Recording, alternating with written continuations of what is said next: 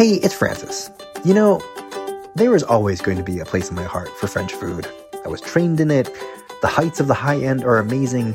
But what I love most is the simple, old school, everyday cooking of France.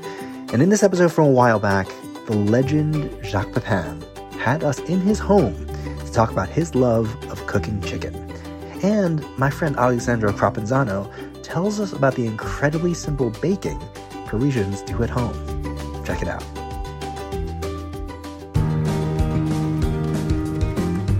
I'm Francis Lam, and this is the Splendid Table from APM.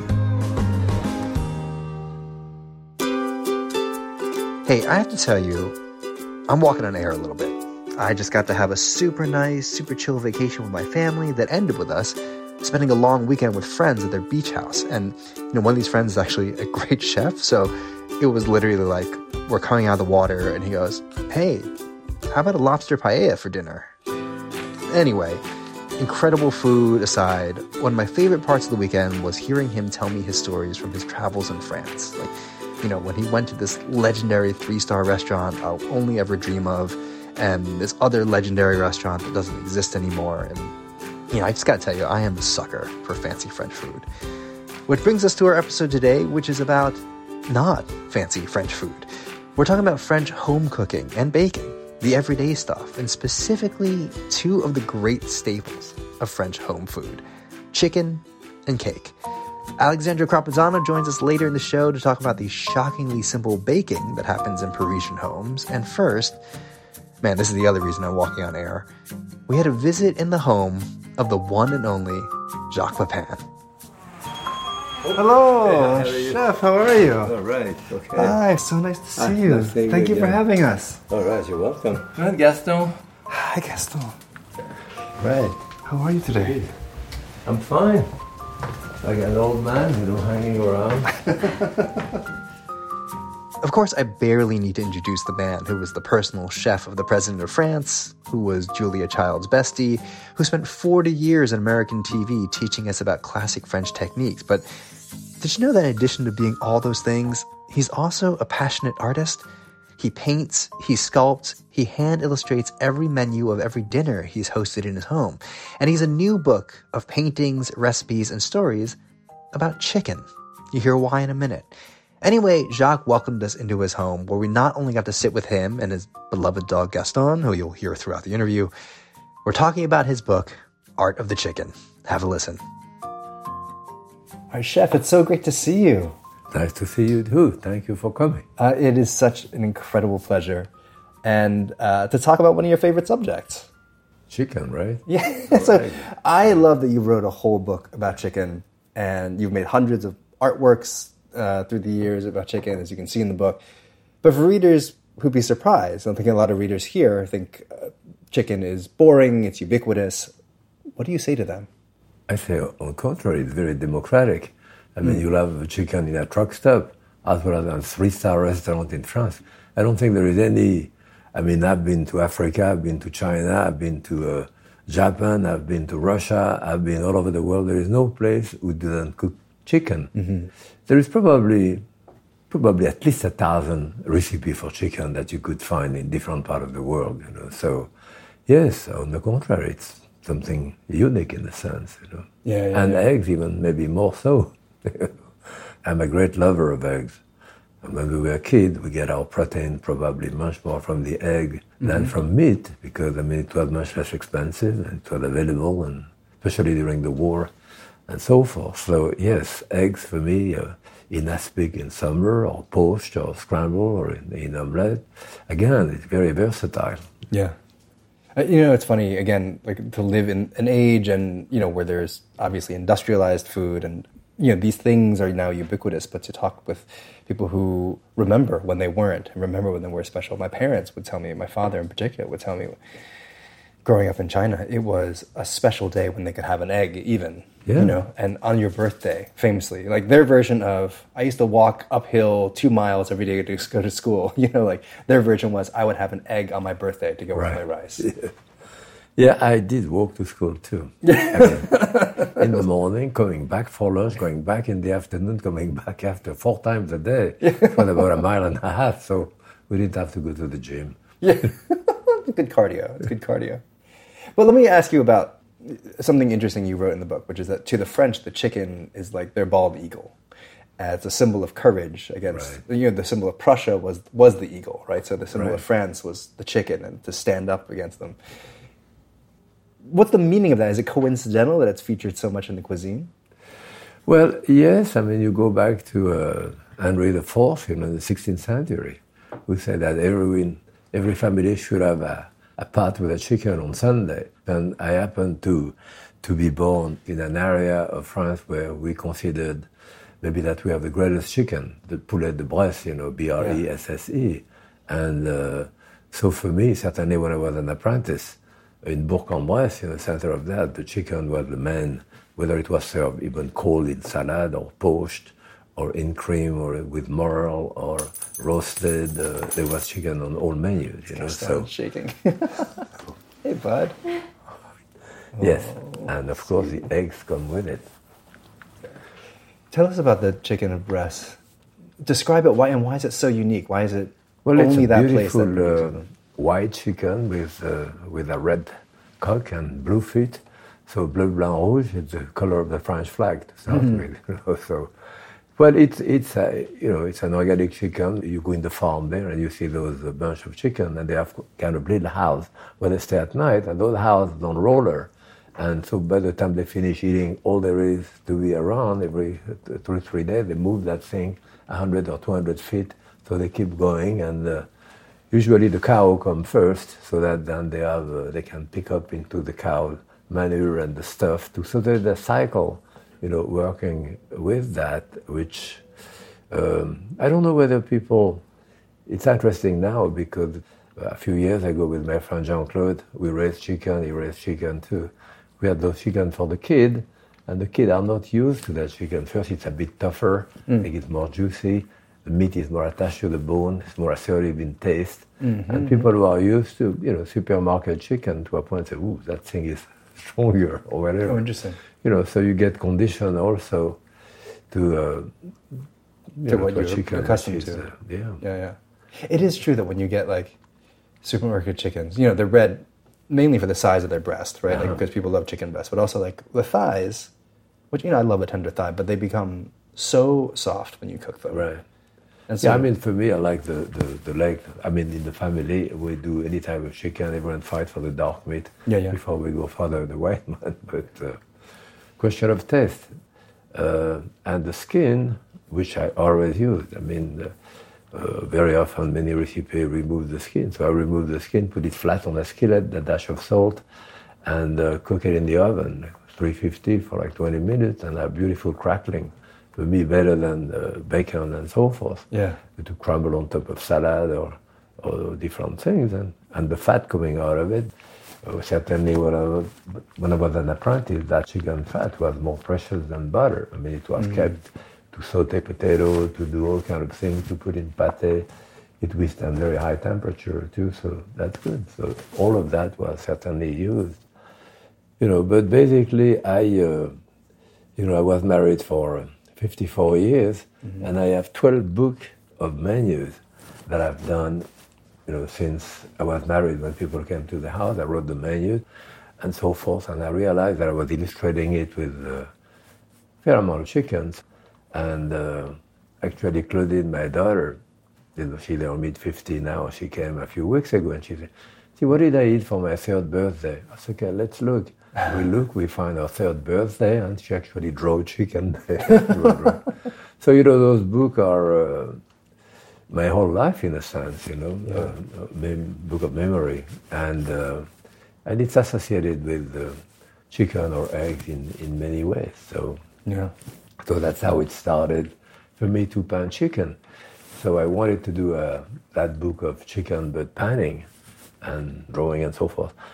They say, great, but we want recipe with it. I say, I don't want to do recipe. I so I have a book uh, you may have seen called The Apprentice. so it's the story of my life, a kind of cook's memoir.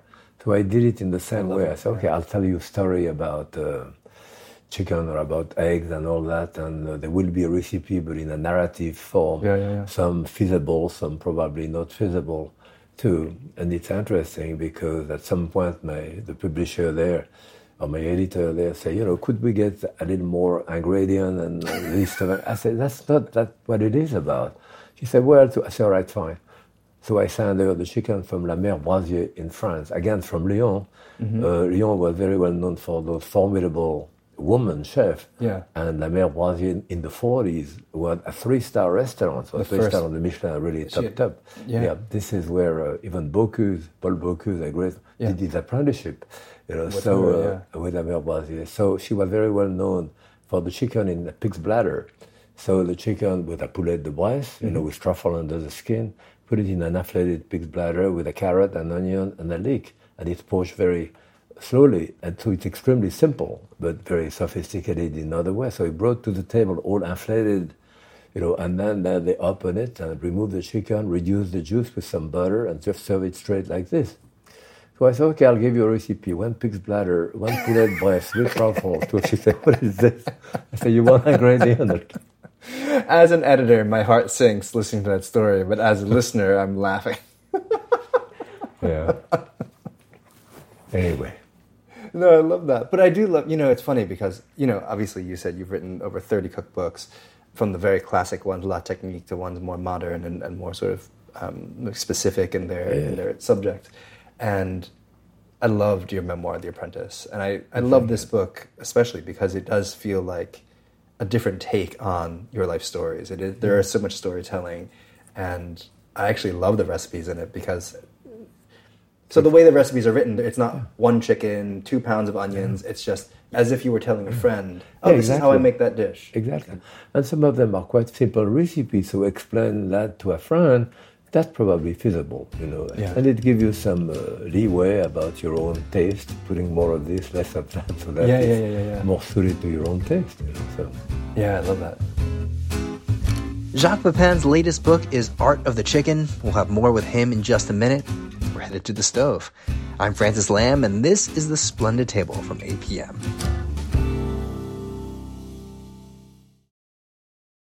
Our show is supported by Sitka Seafood Market. With Sitka Seafood Market, you can receive premium, sustainably harvested seafood from small boat fishermen and community processors shipped right to your door. Their wild caught products are flash frozen within hours of harvest, ensuring freshness and flavor. And Sitka Seafood offers flexible monthly or bi monthly subscriptions, but you're never stuck with anything you don't want.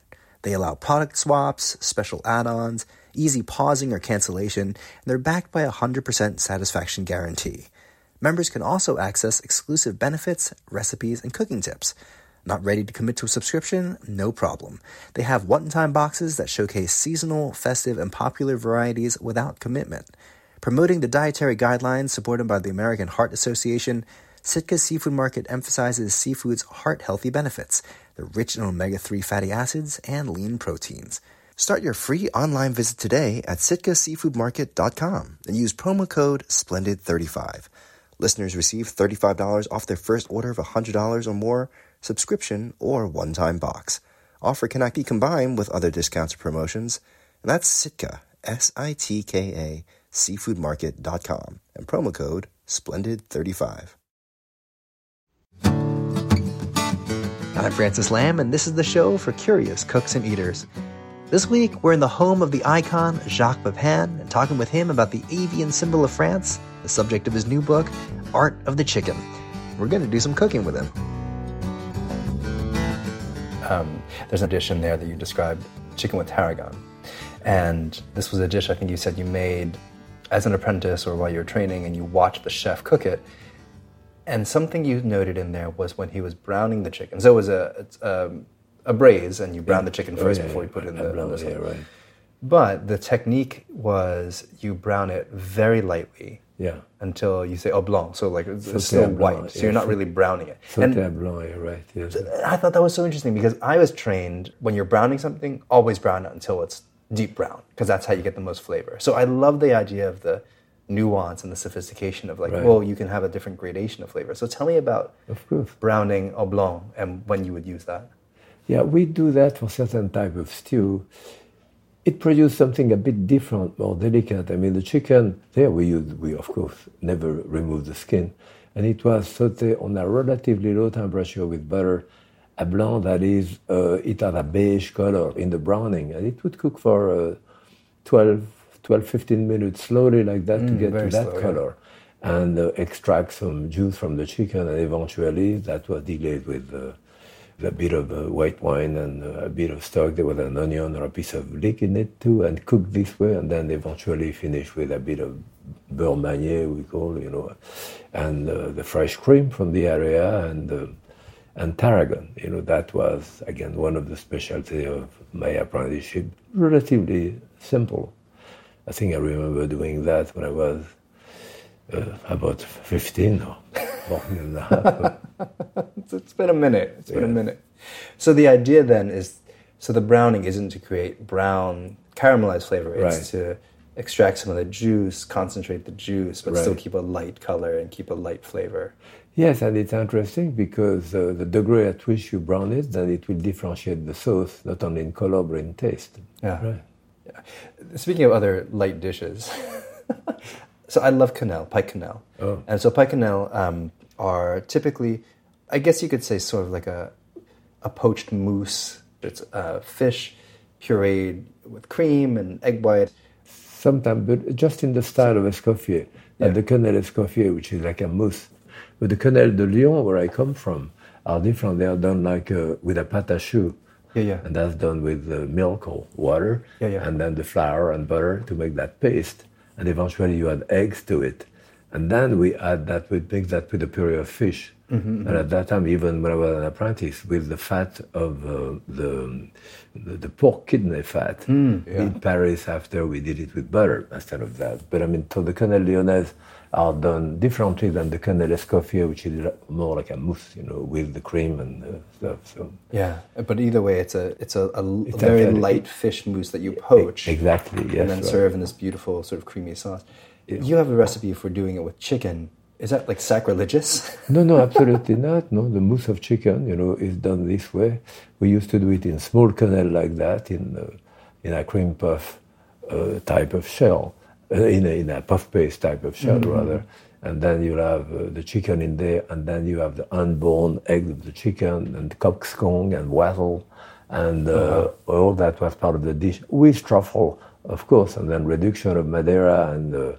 Uh, truffle and cognac. So I mean, pretty expensive, uh, uh, fancy dish called financière.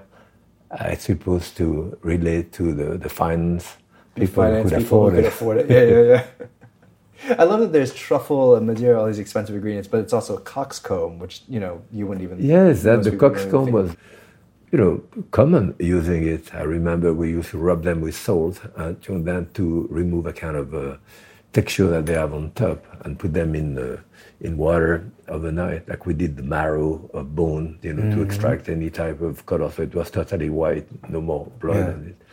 And then it was poached and uh, the wattle too. And uh, as I said, we used to get those unborn eggs inside also to kill the chicken, and those were poached and added to it.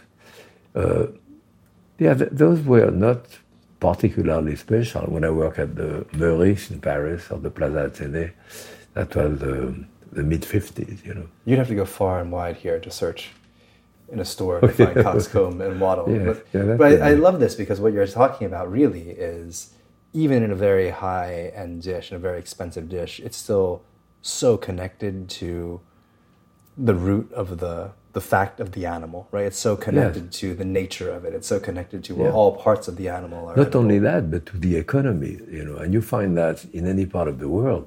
You know, I remember in Africa, too, I mean, you don't throw, I mean, the blood, you know, you use the blood to do a sanguette. We do blood sausage in France with other type of blood, but this one I remember in breakfast, a friend of mine in, uh, in Dakar, in Senegal. So in, in breakfast in the morning, then she would have some onion to saute, and then she put the blood of the chicken we killed the day before to coagulate and mm-hmm, mm-hmm. you know, like a blood sausage. You know, and a lot of seasoning, hot pepper, and that was done with egg, with a poached egg or whatever. So, yeah, that was used. I mean, the classic coq vin, you know, you use the blood as a thickening agent. Yeah, yeah, yeah. So everything was used. Yeah. And that was relatively common, you know. And there is something to be said about that type of cooking where everything is used as opposed to the type of waste that we do. Yeah. And you, you know, we've talked a lot about chicken now, but you love eggs as much as you love chicken. Yes, spoke to that. probably even maybe more than chicken even. So So when I was a cook, I was obsessed with learning how to make a perfect French omelet. And of course, you famously have demonstrated that for millions of Yeah. people. When you mastered that, like, was there anything else you had to do next, or were you just done? No, I mean you know, challenge? I don't think that uh, I do at least four type of omelette. You know, my mother would never have done a classic French omelette. She would, she does where the, the curds are larger, different, just like you have in the cafeteria here, Hmm. and it's very good. And sometimes I'm in the mood for that type of omelette. Other time I may be in the mood for a frittata, you know, more of a Spanish or, or Italian style with potato. Certainly, when I worked in Paris in the 80s, when uh, you know I used to work my day off other restaurants. I probably work over a hundred restaurants in Paris. That's what I used to do to make some money. And uh, usually, when you get into the kitchen, the chef tell you make an omelette. You know that was a test Yeah. of uh, technique. But uh, yes, I mean we do eggs. For example, egg in aspic. You know, we do an aspic with chicken stock usually. That is flavored with tarragon, and the eggs is embedded in this. It's a very classic dish in any restaurant. I mean, in France for summer. So uh, usually you put a little bit of that aspic into a little uh, souffle mold or so, and it's solidified, and you decorate it with tarragon on top. Then you put your poached egg, fill it up with the rest of the aspic, and then after unmold it to serve it this way. And I think I related that story in there. One time uh, I did that with a friend of my wife, Gloria, and that guy was a very, very wealthy person with a big house with his own helicopter and so forth. And he had invited us for the weekend. So uh, Gloria, you know, volunteered me to cook. So I, uh, beautiful kitchen, I get there and I realize, I mean, I couldn't even find a skillet. I went out to buy a skillet and it was summer and I did some aspic.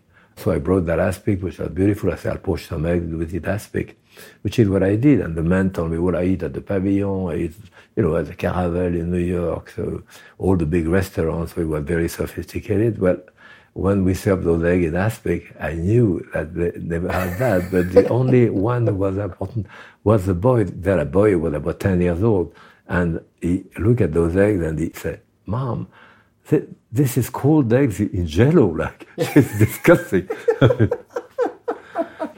But the kid, you know, that the kids are very good tester.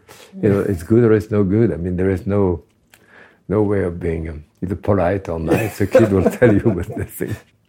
Okay, well, chef, you have invited us also to taste one of your mother's egg specialties. Right. I called them Egg Jeannette. She used to do that when uh, we were kids. So this, she used to cook their eggs, hard cooked eggs, cut them in half, remove the yolk, and mash it up with a lot of garlic and parsley. And then maybe a couple of tablespoons of milk to make it more creamy. Then stuff it back into the eggs and saute it stuffed side down, you know, in a skillet with a little bit of butter so it browned beautifully. And a little bit of the stuffing was always left over, which you add to French mustard and some oil. Uh, usually they use uh, peanut oil when I was a kid. I use more olive oil now, and that was the mustard sauce served with it. So that's very simple stuff, but it's Sounds very quite good. Yes. Shall we go to the stove? Yes, we can do that.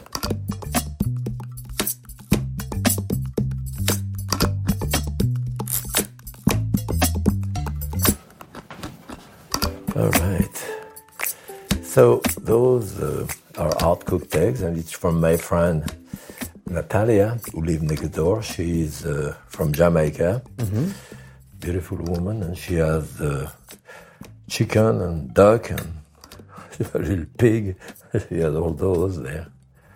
I had chicken for a while, yeah, but uh, it was too much to take care of, and uh, you know, with the raccoon trying to Oh, yeah. eat them. It's, it's, it's one thing to, to be in love with nature, it's another thing I have to deal with it. Yeah. So um I get those eggs from her, and uh, certainly they are, you know, great quality.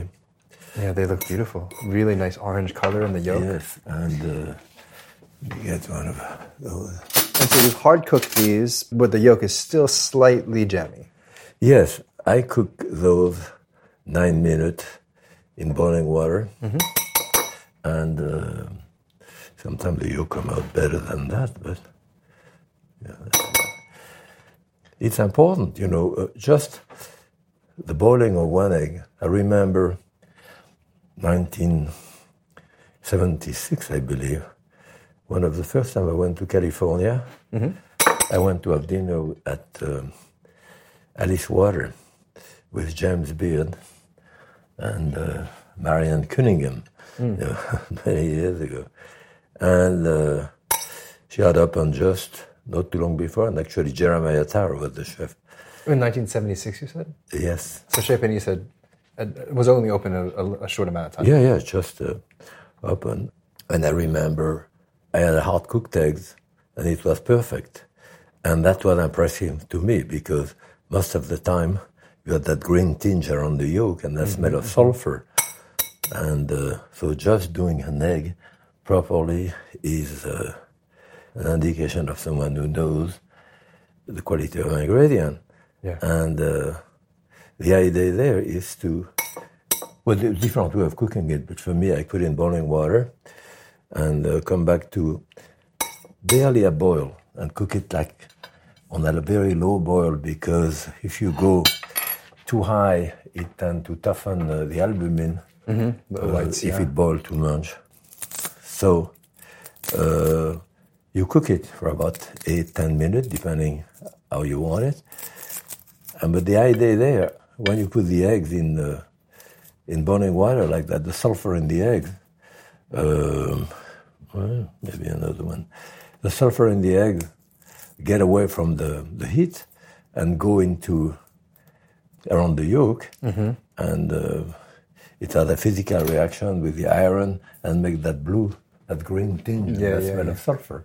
So as soon as the egg is cooked, if you put it into ice cold water, then that sulfur that taste comes out and dissipates in the water.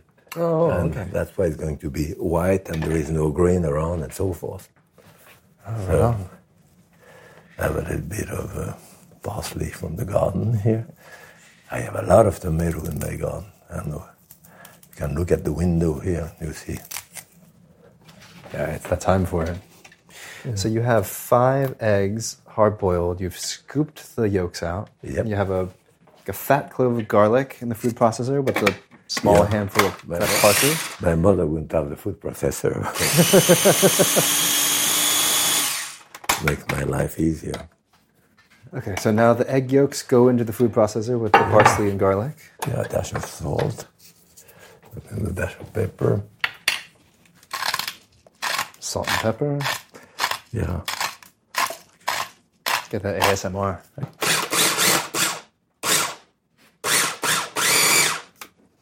All right. And as you can see, it's a bit crumbly here, so so my mother would put probably a couple of tablespoons of milk. Mm. Give me milk in the refrigerator here. Yes, sir.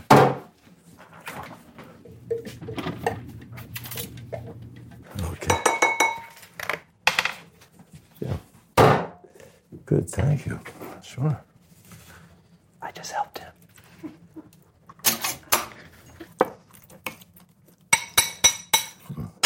Oh yeah, thickens right up. Yeah, I may have put a bit too much. And then you just so so these are, I mean these are basically French deviled eggs. That's what you're making. Yes. But unlike deviled eggs, you're stuffing them. You're not mounding them up. You're filling. You're just No, filling just the flat, indentation, yes. yeah, and flattening it out. And you want to keep some of the stuffing to do the sauce anyway. Mm-hmm. I remember one time my wife loved those eggs, so she decided we had a party. She decided to do it with square eggs. She bought like three dozen of quail eggs. She said, I'll never do that again. Like, you know what would make this more fun if I did this with eggs the size of a marble.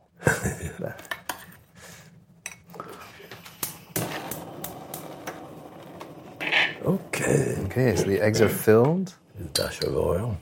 Heating a pan with some very beautiful olive oil. It's a gorgeous color. And uh, we'll do the sauce. Okay, so there's a little bit of that stuffing left. Yeah. No. No. Finding a spoon to here. Oh, there you yeah, go. Spoon for the mustard. Yeah, good, a good tablespoon of mustard, I would say. Yeah. Now you put them, you know, stuff side down. We only cook them on one side anyway. Hmm. So just to get some color, a little sear on the Yeah. on the stuff side. I'm gonna Okay, so back to the sauce, a little bit of leftover stuffing. yeah, Probably like two or three tablespoons there still. Tablespoon of mustard. A tablespoon or two of oil. yeah, that oil and probably a little bit of water. And you just whisk it together. And so the oil will actually still emulsify with the egg yolk, even though it's cooked. Oh yeah, oh yeah. It still emulsifies. And even easier, it looks like. Yeah. Maybe a dash more water. Maybe vinegar. You have a little bit of vinegar here. Good. What do you think? You want to taste it? Sure.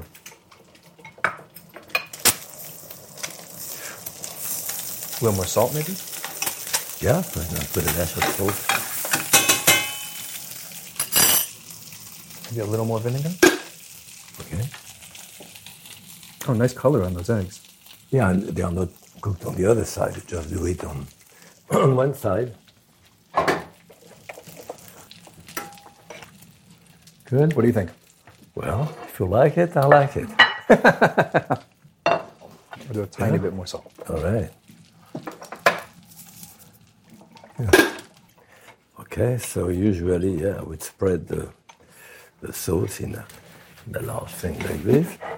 Very pretty. Let's just pool that sauce on the plate. I love that. You Yeah. shake the plate and the sauce evens around, evens out. And you got these beautiful seared boiled eggs. Yeah. Pretty simple and easy to do. Oh, I love it. And this is the egg Jeannette, Beautiful. like from my mother. She'd be happy with that. I think. Oh, I'm glad. I'm glad. Let's go for a taste. All right. Wonderful. Beautiful. Thank you. Sauce is delicious. You're right. I should have put a little more salt in the mixture inside. Oh, so nice though. But good thing you add more salt in the sauce, so that's good. I love how the browning just gives it a little bit of warmth. Yeah. And the egg is so Lukewarm, tender and soft. And how Yes. smooth that filling is. Another? Yes, mom. Okay. Well, this is delicious. Thank you to your mother. Yeah, thank you too. And thank you for coming. Oh, well, thank you, chef. Oh, you're welcome.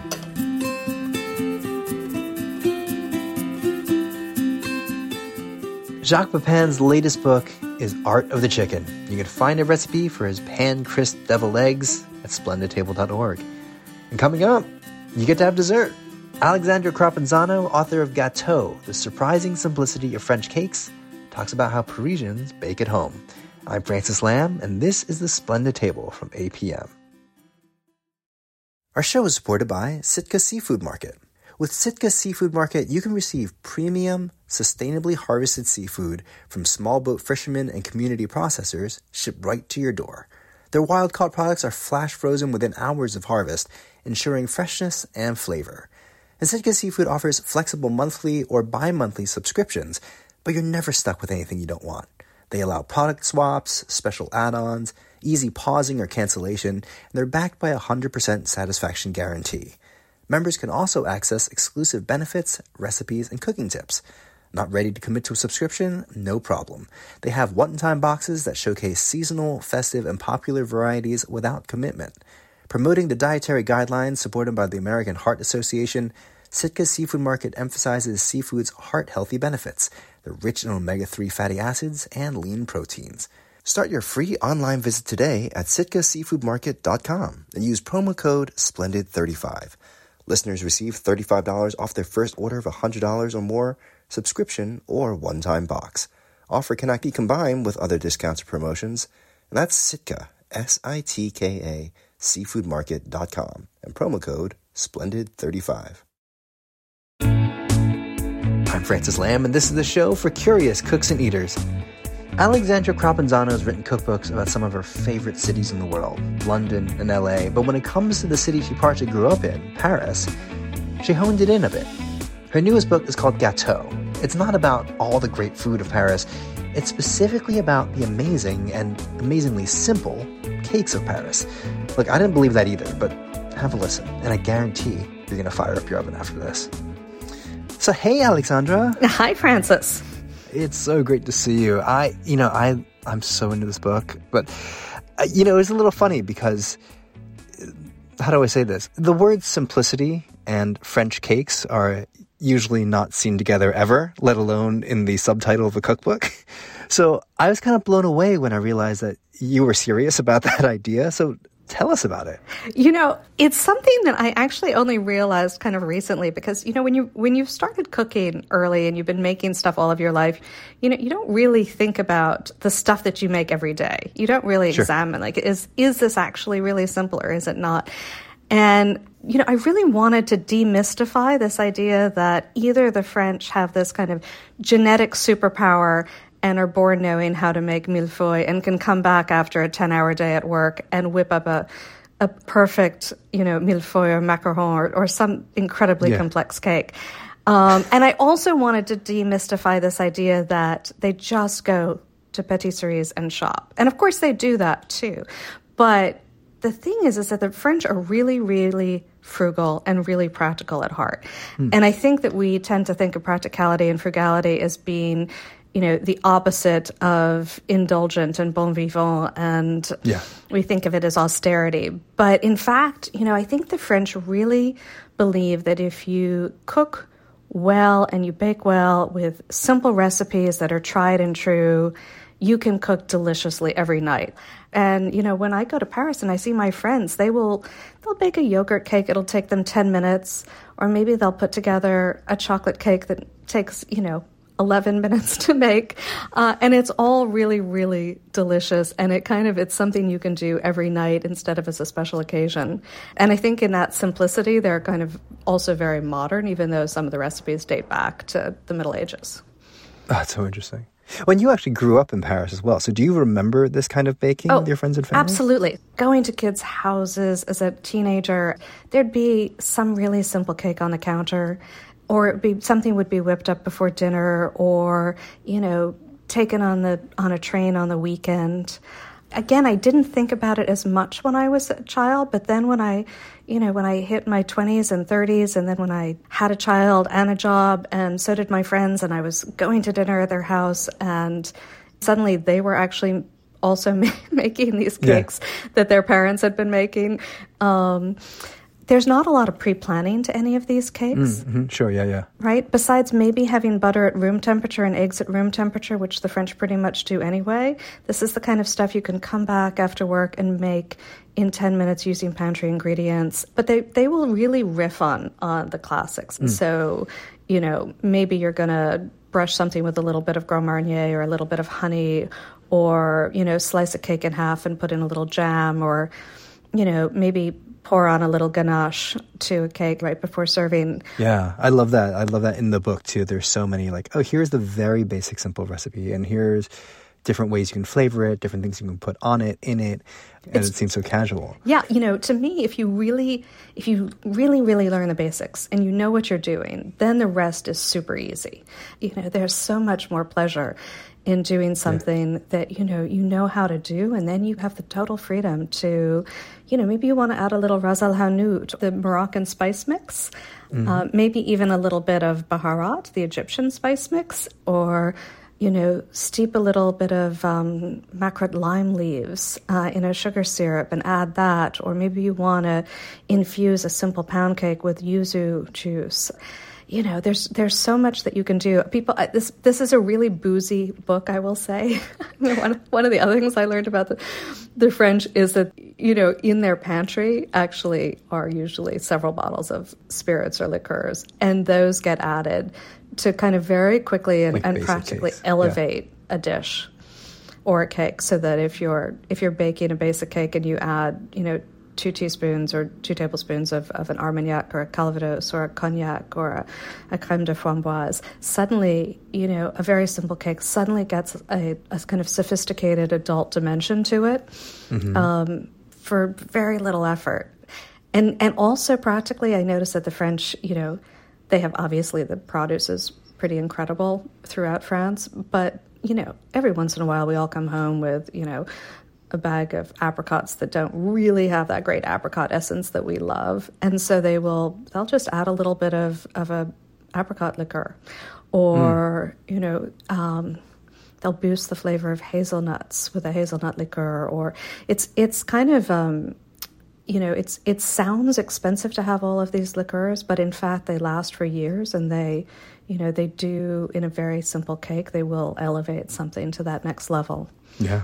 So actually, let's start with one of these cakes. Um, the most basic, the yogurt cake you mentioned. This is one that kids literally learn how to bake in preschool or kindergarten. They do. Tell it's, us about it. It's great. It's like it's the simplest cake in the world, and it requires you know the yogurt jars in France are they're roughly half a cup in volume. Okay. And you'll look in the window of a maternelle, a nursery school, and you'll see kids, and they'll have a little yogurt jar, and they'll have a mixing bowl and a whisk. And then just a loaf pan, and they will literally you kind of you empty the yogurt into the bowl, and then you use it to measure the you know the sugar, and they add oil and um, and the flour, and then you add you know two eggs. And that's it. That's the cake batter. That is the cake batter. I mean, it's it is that simple. And they will you know, you'll use that recipe throughout your life in the way that I think for us, maybe we build bake Toll House cookies all of our life, right? I mean, sure, it's sure. kind of that iconic a recipe, except that I think it you know dates back a couple hundred years or whatever, and then they will just dress it up. So I have a recipe that I I call basically like a yogurt cake for dinner parties, which is that basic yogurt cake, but but I do a, a kind of simple syrup of uh, a little Grand Marnier, a little bit of orange zest, a little bit of sugar, and I brush that over the yogurt cake. And then, kind of, and this is done so often in, in France and for practical and delicious reasons, but I'll I'll add a little bit of a warmed apricot jam, almost as a as a mm. thin glaze, and it makes the cake glisten. But I realize it also obviously must hold the moisture. And oh, yogurt oh, cakes so cool. are moist, so they'll stay moist for a couple days. But recently I made one with a little bit of, um, of limoncello, which is something I don't like to drink, but I actually love in baking because it's that really intense Italian lemony flavor, mm-hmm, and mm-hmm, mm-hmm. some rosemary. And, uh, and it was just, it was delicious. Oh, that sounds so good. and all the ways you talked about before, maybe like adding a spice blend or adding a shot or two of a liquor that you like that's the batter. You can dress it up or down however you want. And it's because really the structures of these cakes are really sound. They're yeah. really what the French call inratable, which means foolproof.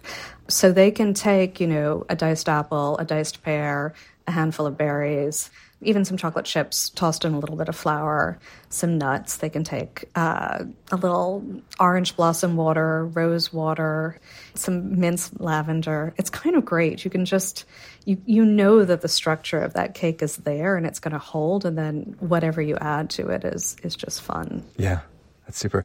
There's another um, recipe in here that looks super simple but crazy delicious called fondant Baulois. Tell us what that is. I love Francis that you have gone immediately for like the sweetest, richest, most yeah. chocolatey cake in the book. I mean, there's a lot of chocolate in this book. I will say the French, the French really love their chocolate, and and Parisians really love their chocolate. So I have a big chapter in the book on chocolate cakes, and then I, I looked and I realized I have chocolate cakes in almost every chapter. But to me, that kind of reflects Paris because you can walk two blocks in Paris and you'll hit an incredible chocolate shop, and then you'll walk another yeah. two blocks and there'll be another one. I mean, they, it's it, it is a city of chocolate. But this fondant um, Baulois is is a great cake, and in this case, a fondant really refers to a, a cake that is molten almost to the point of being pudding like. Mm. So it's very moist particularly in the interior and when you, you bake it you actually still want it to to kind of move a little bit when you uh, take it out of the oven. And then it's put in the fridge overnight so that you actually do get enough solidity that you can slice it. and it oh, still oh, cool. it still tastes like it is it is molten. But it's such a simple recipe. You're melting chocolate and butter in a bain marie. You're removing it from heat and then you really whisk you whisk 3 eggs and brown sugar, which adds just a little bit of depth. Of course, a tiny bit of salt because the French love to use salt in, in their desserts just to bloom the flavors a little bit. And, you know, and the trick to a recipe like this, which doesn't use mm-hmm. baking powder or baking soda, it uses the eggs to provide lift, is you want to really beat those eggs for about five minutes until you get a nice kind of pale, voluminous um, mm-hmm, mass. Mm-hmm. And then you just add the tiniest amount of flour. You add three tablespoons of flour. Fold that in and you fold in the melted chocolate butter and pour it into a pan. And 25 minutes later, you pull it out and it's going to be a little wobbly. Bring it to room temperature, cover it super tightly, and then refrigerate it overnight. And then when you bring it back to room temperature or almost room temperature, kind of serve it a little bit chilled the next day, it will still taste molten, but it will you can actually slice it with a knife and, and serve mm-hmm. it so it mm-hmm. doesn't just kind of plop down on your plate. Which oh, so and there's nothing wrong with things that plop down on your plate either. Especially the chocolate, yeah. Especially chocolate. Yeah, I love that. Yeah, I do too. Let's I, I think we're time for one more. I, I, mean, I know there are like hundreds of cakes in this book, but um, let's do one more. There's something you call the classic apple cake. I love that. So the French don't reach for cinnamon and vanilla the way that mm. I think we do in the States. Sure. And, um, and so their apple cakes tend to really taste like apple cakes, which is interesting. And I think, you know, once I started actually removing those ingredients from particularly fall baking, I realized that the real purity of the flavors was coming out. And in this case, you know, the, the they're two classic apple cakes. Um, and again, I think this is a little bit regional. One is one is from Normandy, and as you might imagine, it has a lot of Calvados, the Norman apple brandy, mm-hmm. in it, mm-hmm. yeah, yeah, and just a ton of apples, and um, and almost to the point where you, you wonder if the structure is going to hold, but it really does. And then the other classic apple cake is one that you you can serve and often do serve with um, some rum raisins in the batter and then just mm. a light glaze as well of a little bit of rum and sugar and it's delicious and again no cinnamon no vanilla just kind of pure apple taste and then you know that contrast with the um, these deliciously plump raisins um, which which have been uh, sitting in rum for a tiny bit of time and it's a loaf cake you you know you chop up the apples you add them to the batter there's very very little fuss uh, mm-hmm. It's absolutely delicious. It can be made all year because you can make it with pears. You can you can take any of these recipes almost and kind of switch the fruit around, yeah, which is nice. Um, but the French actually do they bake with a lot of rum. That was one thing I noticed. They use rum almost as much as we use vanilla. Oh, interesting. Yeah. You know, I again like there are so many hundreds of cakes here, and over and over again, I'm hearing you talk about well booze, but also this idea of simplicity, this idea of the flavor being pure. You know, these are not the kinds of cakes that are meant to have 25 different flavors and layers and fillings. It's really just, it's an apple cake. You want to taste apple. You want to taste butter, a little bit of sugar. And it's so funny because I hear so many chefs talk about, you know, very high level chefs talk about really want to focus on simplicity and really want to focus on purity of flavor of the ingredients. And um, it's not the home cook kitchen, it's the super high end restaurant kitchen where things are inevitably super complex and take 25 people to make or whatever. Yes. But that philosophy seems the same. And I, am thinking about this because talking to Jacques Pepin, he talks about how chicken to him is like the national symbol of France. And that's yes. why he loves to cook chicken, right? And, and what do you think cake means to the culture of France? Oh, that's a great question. You know, I think the French are very ritualistic, so I would say that I'd have to take that into two different categories. One is there are the cakes like the bûche de Noël at Christmas, which mm-hmm. is just you know unessential. It is so tied in everybody's mind to Christmas that you know come December you can walk down the street and all the different patisseries will show their different models of their bûche de Noël, and that that to me is probably if there were one cake, for example, that really you know, was French in the way in the way that I guess the chicken represents France. Mm-hmm. Also, I would say it would have to be that. And then the other thing would certainly be really that little something sweet. You know, the French are are not super indulgent, but they do indulge every day. And I mm. think that for them, you know, being able to make a simple cake that you can nibble on all week, and just when you want that little bite of something sweet, it's there that to me is kind of that French home cake. It means family, it means after school, it means, you know, beach totes and picnic baskets and long train rides and plane rides and, you know, all of that. Um, and then I would say, you know, this is definitely not what the, what cake means to the French, but you know, cake is not necessarily sweet in France either. Mm. So when the French talk about, they actually use the word cake. Um, they mean anything that is a loaf cake that's basically shaped like a loaf cake, and they make a lot of savory cakes. So if you open up a kid's lunchbox, you might find a croque monsieur cake, which is essentially like a ham and cheese sandwich baked into a loaf. Yeah, baked yeah. into a loaf. Um, so I think for them, it's not something that is necessarily at all just for birthdays or mm-hmm, for or for mm-hmm. particular celebrations. It's kind of an everyday small indulgence. And I love that. Yeah. What a nice way to live. It's a great way to live.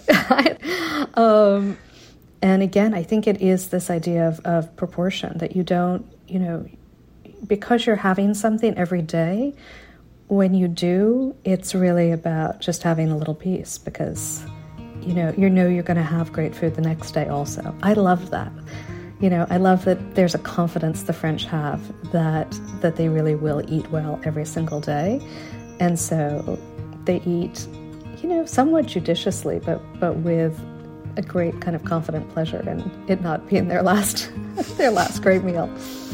Oh, I love that. Well, thanks so much, Aleksandra. This is so fun. Oh, my pleasure. Aleksandra Crapanzano is author of Gâteau the surprising simplicity of French cakes. You can find a version of that preschool yogurt cake recipe on our website. Check out the almond yogurt cake at splendidtable.org, or a preschooler can make it.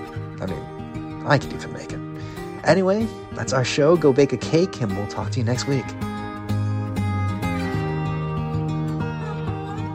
Our show is made every week by technical producer Jennifer Lupke, producer Erica Romero, and managing producer Sally Swift. James Napoli is our digital producer, and special thanks to Gary O'Keefe for recording us at Jacques's house. Thank you for tuning in. I'm Francis Lam, and this is APM, American Public Media.